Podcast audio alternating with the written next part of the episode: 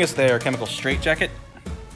Chemical Straitjacket, as you may know, is doing the theme song for this episode 14 of the Drinkable Globe podcast. Thank you for joining me today. Uh, it's the holiday season, and you know what that means? You want to buy shit. So I recommend that you buy some of my books. I've got three of them that are available right now that make the perfect gift for any of the drinkers in your life. Uh, my first one was The Year of Drinking Adventurously. Second one, Beer FAQ. And the third one that just came out last year is The Drinkable Globe. Uh, you can order them wherever fine books are sold, or you can shoot me an email and I can personalize you one and send it your way. And speaking of my books, I've got a new one coming out February 12th. It is called Sakepedia. If you've ever been curious about sake but are too scared to ask, this is the book for you. Even if you know a shit ton about sake, it's the book for you because it's got something for everybody. Anyway, on this episode, I am pleased to be speaking with Kate Bernot, who is one of the editors over at The Takeout, which sort of spun off from the AV Club, you know, the Onion people. AV Club Onion, that whole group. Uh, and, you know, she and I uh, met when she was working at Draft Magazine. I did some freelance for them, and now I'm doing a little bit of freelance for the Takeout as well. She's doing amazing stuff over at the Takeout. She did amazing stuff at Draft. Uh, very, very talented writer. Here we go with episode 14 of the Drinkable Globe podcast with Kate Bernot.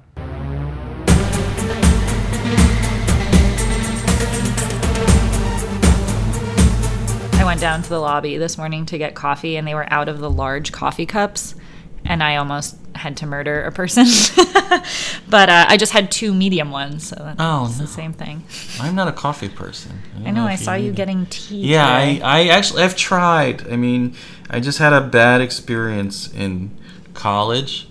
No, it's, it's not. I'm making it sound worse than it was. It was just like it wasn't like traumatic or anything. It was just I pulled a lot of all nighters at the college paper, and um, when I was studying for an exam the next day, cramming anyway, I um, there would always be a pot on, um, and I kept making pot after pot, and then after pulling an all nighter on that, I just had this really stale, nasty, and of course it wasn't good coffee, but the stale, nasty aftertaste in my mouth that lasted all day, and just this this hole in my stomach that I couldn't deal with. and you were having like a nervous breakdown because of lack of sleep and over caffeination. Exactly. Yeah. And um, and I tried recently because uh, I feel like my wife betrayed me because we, we when when we first got together. Um, we were both into tea. I mean, we actually, I think probably one of the first things we bonded about was chai. And, um, and then maybe two years ago, suddenly she started drinking coffee again. And I, I It's really impressive that your marriage could withstand that. That's great.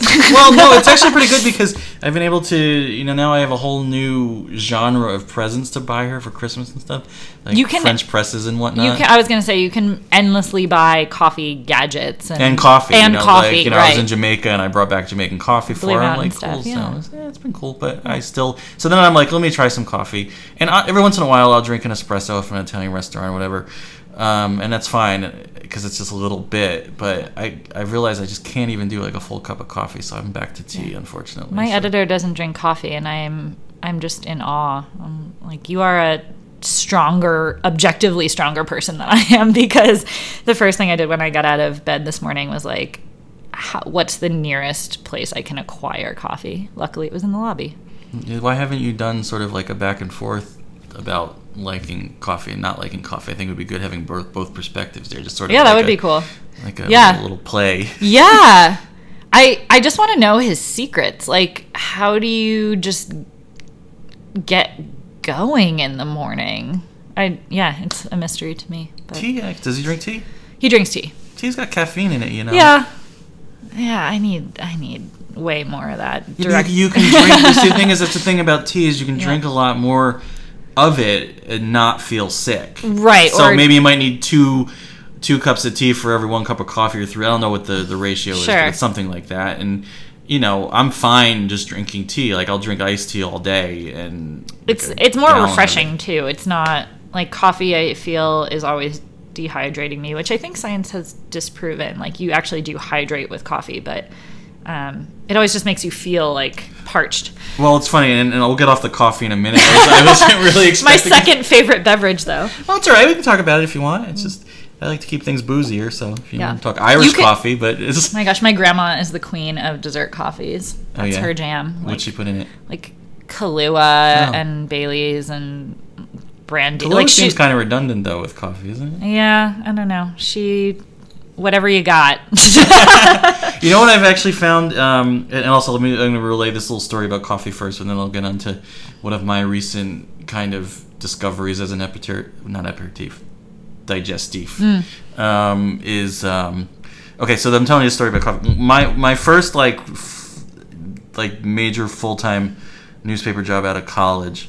Um, you know, I guess every Fridays we'd order pizza or something, and like the editor in chief and a couple of the other people on the city desk.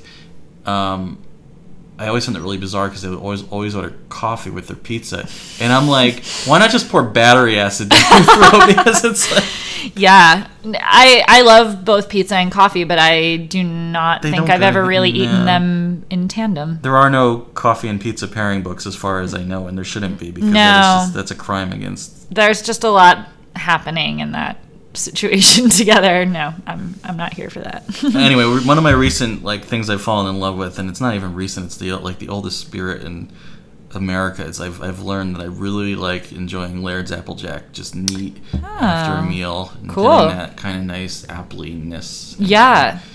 I haven't had that just neat in a very, very long time. Huh. I had- right, I had, uh, challenge accepted. I actually had I had Lisa Laird Dunn on the podcast a couple episodes ago, Mm-hmm. and um, she's Jersey. You know, we're Jersey. it's the mafia. It's Yeah, the- um, but she's the ninth generation of that family. Oh, wow. doing it, and and um, uh, and you know they, they have like a, a bottle and bond that they're putting out now. They put it out every few years once it's out. But I mean they've been they were the Laird family's been distilling since the late 17th century before the U.S. was even a country wow. and like as an actual business like professionally they've been doing it since i think 1781 so like they were doing That's it incredible. the family was doing it for like 100 years probably before i guess they were officially incorporated i mean and like george washington was ordering this stuff and Do they own orchards? uh, they do down in actually they do all of the, they're New Jersey now. They used to distill in New Jersey, but now they're just aging in New Jersey. Their orchards and they have a their actual distillery is in the Shenandoah Valley in Virginia. Oh, beautiful. Um, so you know, once they distill it, they, they ship a lot of it up to New Jersey Neat. and they age it because, um, and they're really and it makes more sense logistically because there really aren't any orchards left in New Jersey. yeah, I was so- gonna say where would where would they put those? Which malls would they fit them in between? Yeah, but they're having they're having a nice little renaissance moment too because you know the the craft cocktail people have been really embracing it and whatnot. Yeah. I mean personally, like everything else, and I I'm just realizing I, I prefer drinking anything neat to having it in a cocktail, and even even like stuff you wouldn't even think to drink neat. I'm just like, I mean, the only time I ever really drink vodka is when I'm in like a vodka country like Poland, and I'm Mm-hmm. just doing shots of it with like a pickle on the side. and rye bread. yeah. Um, how do you? I mean, I think a lot of people can enjoy spirits in cocktails that they wouldn't enjoy neat because there's so many other flavors going on, and it's kind of masking masking the flavor of the actual alcohol. But how do you suggest that they come to appreciate it neat? I mean, is there a way to like wean yourself off the cocktail and towards the neat spirit? Well, it's sort of a vicious circle, and, and, I'm, and I'm supposed to be interviewing you anyway. Sorry, two journalists get together, It's and fine. uh, a- this is what's going to It's not really, like I said, it's not really an interview. It's a conversation. So conversation's a give and take. But um, my, it's weird. uh, Like I said, it's a vicious circle because it's like, a, or a chicken or the egg kind of deal. Because um, for a lot of brands now, I mean, obviously, if you look in traditional drinking cultures anywhere in the world, whatever their local spirit is, um, you know, and here back in the day, everything was consumed neat or you know, not even so much on the rocks because there wasn't really any ice. So it was like, um, Artisanal ice had not yeah, happened no, yet. no. I mean, it was it was a sign of great wealth when you actually had ice. But now the way in for a lot of these these spirits, especially these very obscure spirits from other countries that people aren't even that familiar with, is through the cocktail movement. So, you know, you go to Tales of the Cocktail, everybody is trying to wine and dine all the bartenders because this is like this is how they get this is how they build their volume. But I've I've kind of gotten cocktail fatigue. I like trying cocktails and stuff, but I always end up defaulting to like an old fashioned, you know, and it's like, Sure. and, and really that that proves to me how good uh, a bar or a bartender is, and how good their their old fashioned is. If you can't get the old fashioned right, why do you want The- to trust me with anything The pale else? ale of cocktails. Well, if you can't brew that, Well, like that, I don't yeah. need to try your chili mocha d- coconut stout. You know, Yeah, your pale yeah. ale sucks. So that's yeah. So it's um, I'm here with Kate Bernot, by the way. uh, talking booze. talking booze. Uh, you may know her in the beer world. Uh, you actually you started at Red Eye, right, in Chicago, or did you have Yeah. a job before that? Or? Uh, I was writing for a now defunct uh, food website called The Feast, which was an NBC thing. But uh, yeah, then Red Eye, then Draft. Now and the that's how I takeout. that's how I know you from Draft, and Yep. now and now the takeout. Tell us about the takeout. That's The that's- takeout is great. Um, it is a spin-off food site from the AV Club, which hopefully all the pop culture nerds out there are big fans of. Of course. Uh, so it began, the takeout began as a vertical on AV Club called Supper Club, and then uh, spun off into its own. It grew up and you know flew out of the Took nest the and yeah, whatever metaphor, avian or cycling you want to use. Uh, yeah, now it's a standalone site. Um, I write about food and I do most of our beer writing, obviously, and you have a you have a like what is it? Ask Kate about beer or something. yeah, I have a, a recurring column, Ask Kate About Beer, where people send me beer questions and I pretend to know how to answer them. No, uh, it's really fun though because I love hearing what other people don't know about. Because sometimes it's something I'm also stumped on, or sometimes it's something that I can kind of like crack my knuckles and be like, I got this.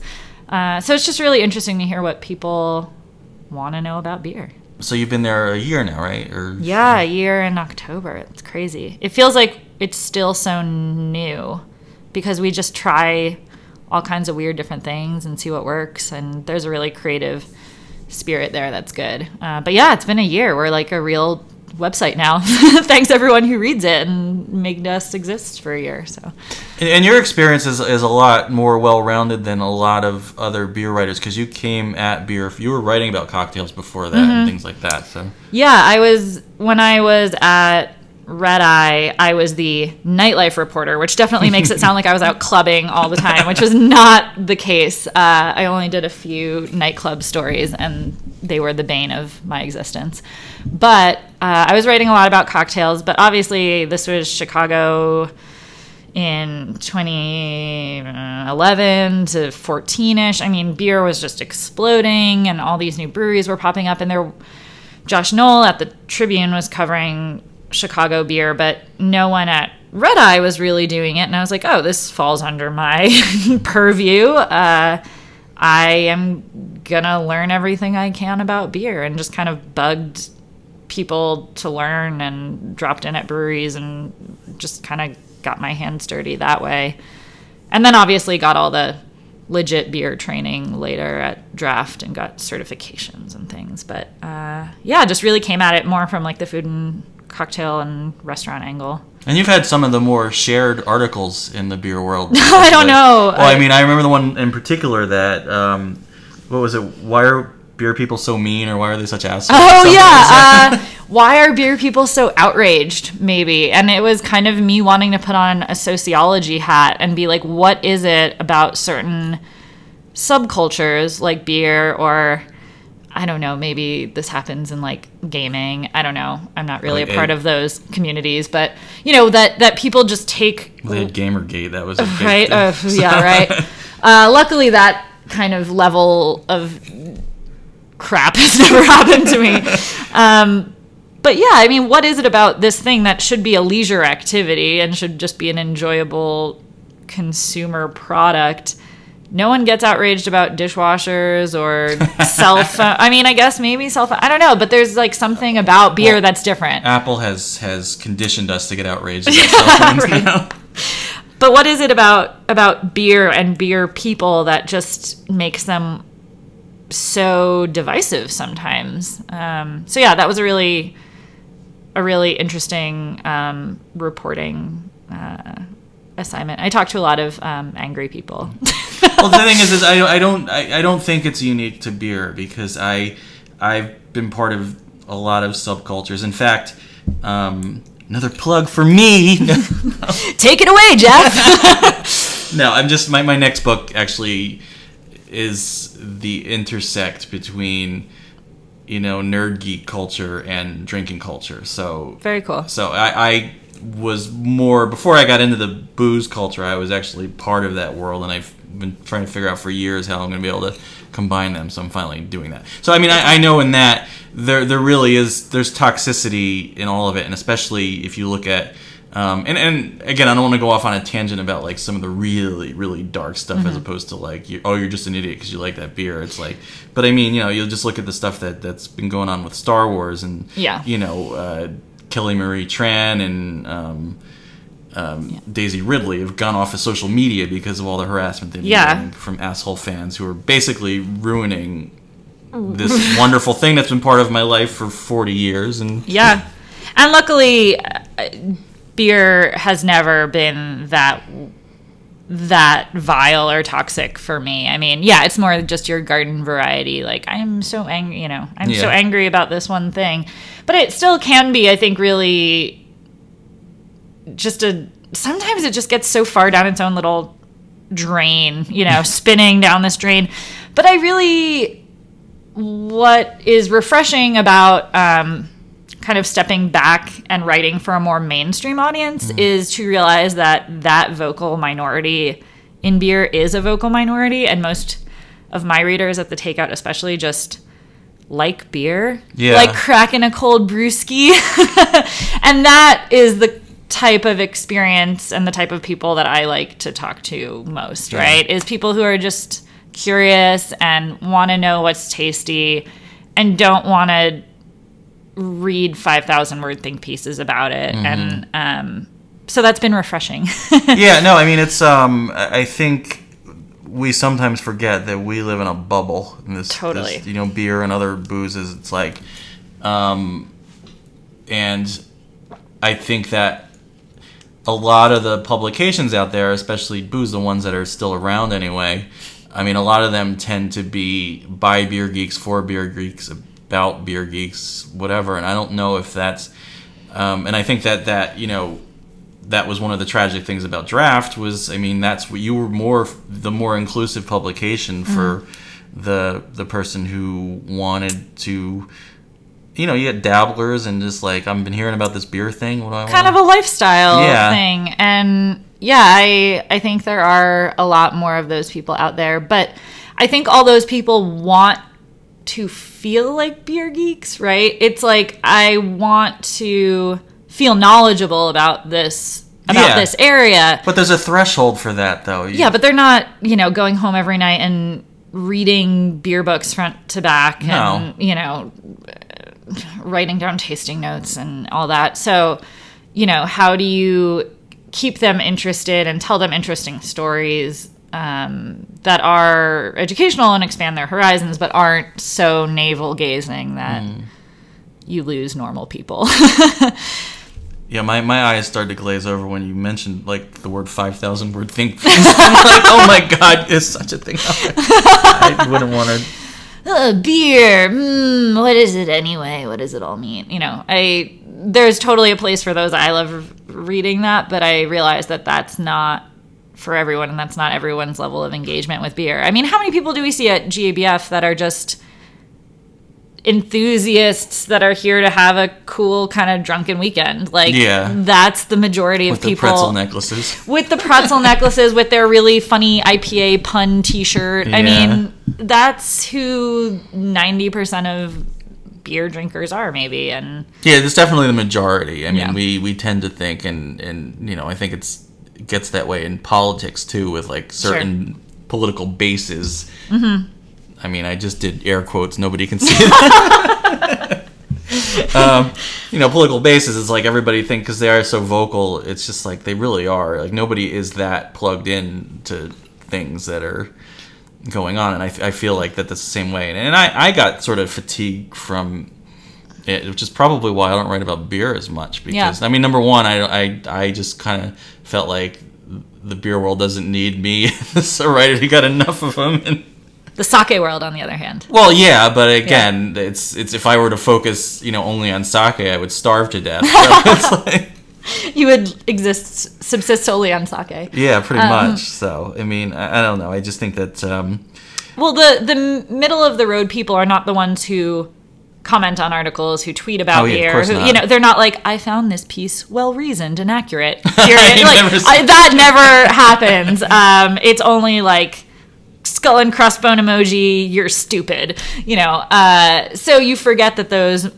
middle of the road people are out there. They're just they read your article, they enjoyed it, and then they clicked their browser closed, that was I'm- the end of that. I didn't. I don't see too many of those assholes commenting on the takeout. No, the takeout, um, because we're on the Kinja platform, which if you read like Gizmodo or Deadspin, same thing. Um, but uh, it's very self-policing. Like the commenters really do take care of each other in a way, and they have their uh, they have their um, you know sort of internal. Uh, code of ethics i guess i don't know they they really do a good job of, of keeping the riffraff generally to a minimum so thanks takeout commenters Yeah, I remember I got one comment on my one of my stories that I mean this is what the guy literally said. This is stupid. You're stupid. And I was like, I couldn't tell whether he was kidding. or- You're like wow that is a compelling argument wow But I wow. mean, it was one out of. I mean, I mean, Yeah. I've gotten more comments on stuff I've done for you than any other publication ever, including when I was the editor in chief of Beverage World. Mean, never honestly. Well, it's a very active commentary, and honestly, some of the comments that I get on not necessarily beer pieces, but when I write about um, something personal, I, I wrote about a deli that I worked at in college that was really formative in a lot of ways for me. And some that of the a really comments, story, I mean, they know that one. thanks. Uh, some of the comments were so thoughtful and kind, and people writing multiple paragraphs about their college restaurant jobs, and I mean, that's the kind of thing that is you think doesn't even exist on the internet anymore. It almost restores your faith in the whole thing. Um, so yeah, we've got there are a bunch of good eggs the takeout commenters. They're good, good folks, and I and I'm thankful for that every day because I know uh, I know it's not easy to write things and put them on the internet. I mean, even though you and I have both been doing this for years, it's still scary every putting single yourself time. out there. yeah. a- yeah. I'm I'm terrified. Everything I write is that there's going to be some, um, just completely know-it-all asshole who's going to pick everything apart that I write. You know, and um, and it happens once in a while, but it's you know the tequila people are particularly Mm. strident in there. Well, I will not wade into those waters. Then. I'll Um, just enjoy it, not right about it. Um, but yeah, it's it's it's it's definitely a, it's it's a fun it's a fun thing you got going there. So Yeah. it's kind of cool. And, and actually, it. people, I, I people you know I, I kind of pay attention to the comments in mine. And people like the stuff things that I've done with recipes. People have actually used my recipes, and I'm like, wow. yeah, isn't that the coolest thing? Someone tweeted me a photo of my mom's chicken paprikash recipe that I put up, and they were like, "I made your mom's chicken paprikash," and then I send it to my mom because she's not on Twitter. So I'm like, "Mom, someone made your." She's like, "Oh, that looks great." I'm like, "Oh, look at this! Like real, real life. You know, I just made someone's." hopefully dinner a little tastier because that chicken paprikash recipe is banging. So I've, I've yet to make that. I will make it. Though. I was waiting for it's really like, good. Well, colder weather. I was gonna say yeah, fall, winter for sure. Okay, you live in Missoula, and Montana now. Yeah. But you've lived a lot of places. You've been Chicago, you've been Phoenix, and you grew up in New Jersey. Yep. Um, as did I. Woo! Uh, Jersey beer Illuminati. yeah.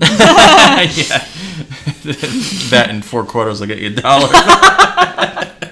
what did I get? The, what did we get these matching tattoos for then?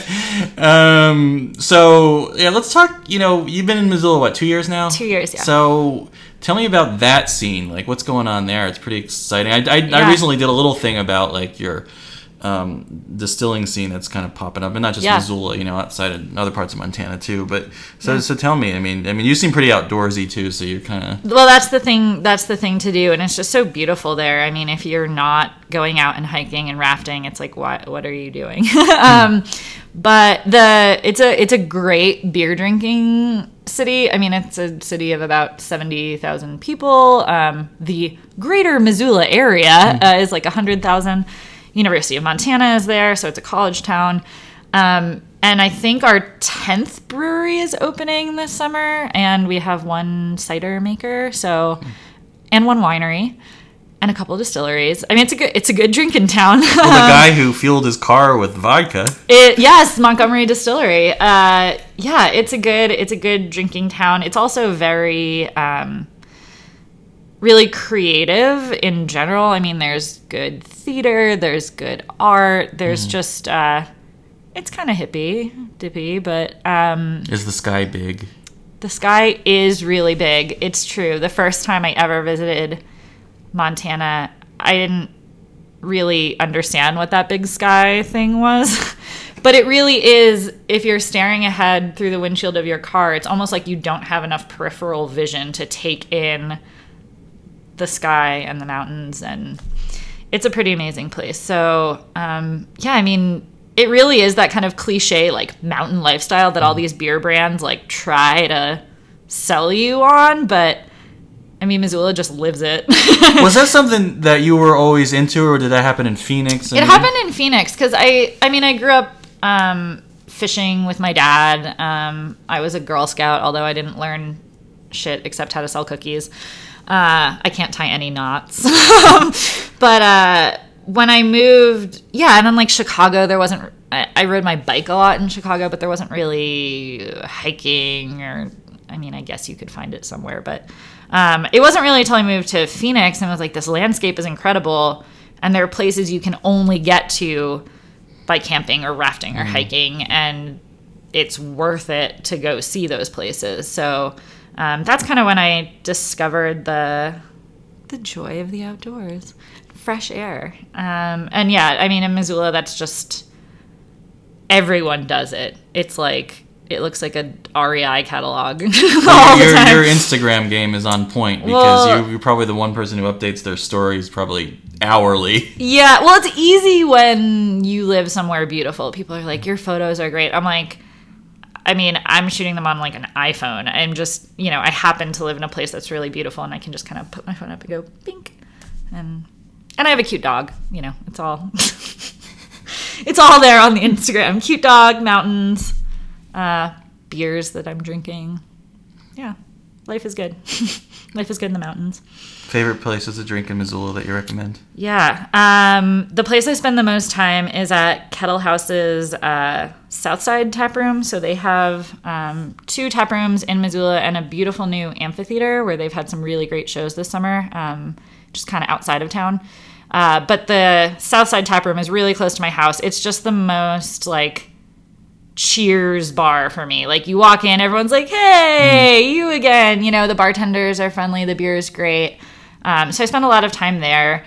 Um, beer bar wise, we have a place called Dram Shop and a place called the Rhino, which are our two great like beer bars if you want to just kind of get the best of Montana all in all in one place. Um, yeah, and then I got to give a shout out to Bayern Brewing, which is uh, our German lager brewery. That's the oldest brewery in the Rockies. Maybe Oh, really? they were founded 1988. Oh, wow. Yeah, and uh, the brewmaster Jurgen Noller is legit from Bavaria. they serve great Bavarian food, great lagers. They have an awesome pilsner, great Helles, great Schwarzbier. Uh, and yeah, I just love their food. I love that's m- those are my those are my beers like German lagers. So uh, yeah, like them too. You mentioned cider too. Yeah, Western Cider is beautiful. They're relatively new. Um, they have an orchard in the Bitterroot Valley um, where they grow some of their like estate stuff. Um, and then they have a really beautiful taproom space. And they throw all these cool events. They have like music and square dancing and brunch and food trucks. And it's a it's a really beautiful space. They did a lot of work to rehab this old um, kind of warehousey thing, but it's really really fun. Their ciders are great, and you know, especially with the estate stuff, it's grown twenty miles away, so they're great too. So we are we are not we are not lacking for. And the spirit scene's pretty good too. You got cocktail bars and one that are good. Uh, yeah, cocktail bars. We've got a lot of good distilleries. I mean, not to like, there are some restaurants that make really good cocktails. There's not like a super dedicated cocktail bar. Which Are is- they are they allowed to make cocktails at the distillery? Is Yep. Mm-hmm. that allowed in Montana? Okay. So, Um, I believe they can only serve you three cocktails. oh, well, that's Um, reasonable. Which, yeah, I'm like anymore, and I'm just sleeping there. So, Yeah, I don't ever order any more than that. right? um, so yeah, like um, we mentioned Montgomery Distillery. Um, they do some really fun cocktails, and they have a really pretty, um, a really pretty space right downtown. So they're a great place to check out. And uh, quick shout out to any places in Chicago.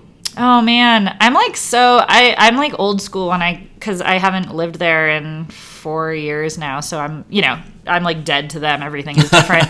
um when I was back in Chicago last um last month, I kind of hit my old haunts. Like I went back to Hopleaf. Delilah's.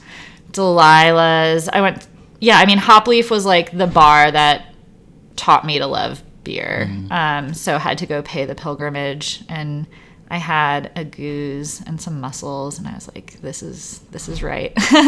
um, and then I used to live in the Ukrainian village neighborhood in Chicago and there's a bar there called Tuman's Tap and Grill. Just like not, I mean, I wouldn't put it up there as like b- best beer bar in the city, but they have like a really under the radar great tap list and it's uh just a really like old school Chicago bar with like the huge mirrored wood back bar. It's been there forever. Um, it's a great like neighborhood bar. So I went back there because I used to hit that place up all the time. So those are my stops when I was back. and Phoenix. Phoenix, man. Um, there's a new Huss tap room um, in Central Phoenix that I visited when I was back there. It wasn't open when I lived there, um, but that's a really cool space. Huss has a coffee kolsch that I like a lot. It's Oh, that's- kind of yeah, it's like coffee in a really light beer. It's just really like delicate coffee flavor and really bright. Um, Yeah, I do like coffee beers. Even though I don't drink coffee, I do like coffee beers. Th- we may we may convert you yet, Jeff. um, and then you will appreciate this. There is a tiki bar in Phoenix. yeah, but isn't that the place that, that has a time limit? You got to go in like 85 minutes and then they kick you out. Well, it's because it's the size of a closet. oh, It's in a basement, and there's like kind of the bottom of a ship makes like the ceiling. It's a little rainforest cafe Mm. vibe, but um, it's fun. I mean, yeah, the time limit thing is kind of annoying. You're like, cool, I'll just pound all these 17 kinds of rum drinks. cool. Um, but also, kind of near that tiki bar is a restaurant and bar called Crudo. Um, and they have some of the coolest cocktails, I think, in the city. Uh, I used to go there for my like fancy cocktail fix. So, um, any places that you've been internationally that are your favorite towns to drink in? ooh, I am not as well traveled by any means uh, just as you. Well. I went to Mexico City in February for my birthday. Oh. Mexico City and Guadalajara, and I could not get over how good the food and drink in both Mexico City and Guadalajara were. I mean, in Mexico City, everything I ate from street tacos to I ate at Pujol on my birthday, you know, did the Michelin thing and um, every single meal I had was like exceeded my expectations. I haven't been to a city where I've had that consistently great of an experience everywhere that I went. So, uh, yeah, Mexico City, everyone should go if you love mezcal and tequila. That's what's up.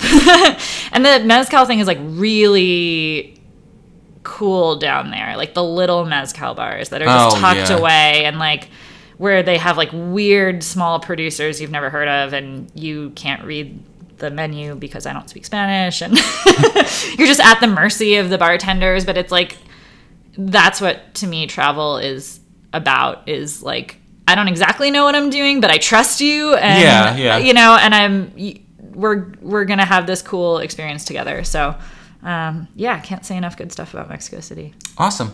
Well, let's wrap things up. Um, promote whatever you want to promote. where, where are you on social media? Uh, sort of yeah, you can find me at K Bernot on Twitter and on Instagram, um, and read my beer rating at thetakeout.com.